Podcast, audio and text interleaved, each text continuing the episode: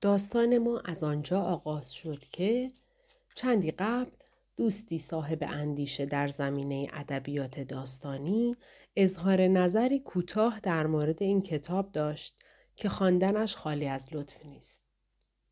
متاسفانه بیشتر ما آنقدر خود را آدمهای محترمی می‌دانیم و از بیان و بررسی برخی معضلات اجتماعی و طرح جراحات حاصل از آن دوری می جوییم که روزی این مسائل به شکلی حاد گریبان گیرمان می شود.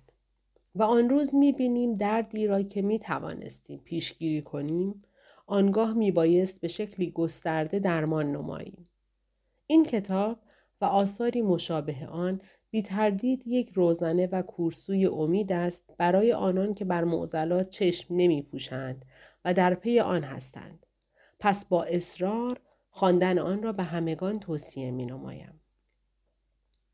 بی تردید امروز مهمترین وظیفه نویسنده، مترجم و ناشر ظریف نگریستن، نیک اندیشیدن و سراحت در کلام است.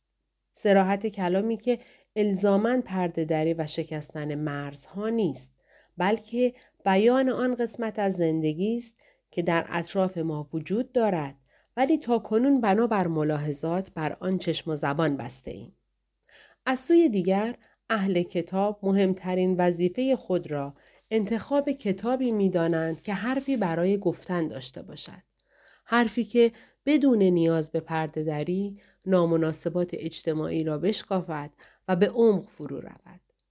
با زیبایی زشتی ها را به قلم کشد و در نهایت همه خوانندگان را به چرا وادارد. این است مشخصه آن کتابی که انسان را قدمی به جلو می‌برد و فراروی او دیدی تازه می گشاید. این اثر نیز علاوه بر زیبایی در نوشتار و داستان دارای حرفهای تازه است.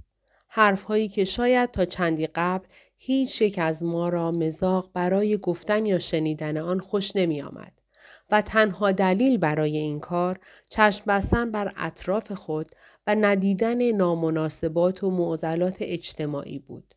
ولی اکنون می خواهیم بر جامعه خود و معضلات آن چشم بگشاییم و هر آنچه از خوب و بد ببینیم و آنچه را که یک درد است درمان کنیم. کتاب حاضر با طرح قصه در جامعه متفاوت با جامعه ما می تواند فراروی خوانندگان خیش زاویه ای را باز کند تا شاید اگر آن مسئله و مشکل در میان ما نیز وجود دارد حتی اگر بزرگ و حاد نباشد قبل از ریشه دواندن و گسترش یافتن درمان شود.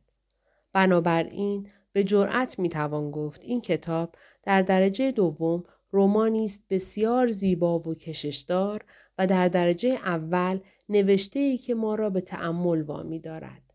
کتابی که با شروع از اولین برگ خود را ملزم به ادامه تا آخرین صفحه خواهیم یافت. و پایان کتاب آغاز اندیشه است.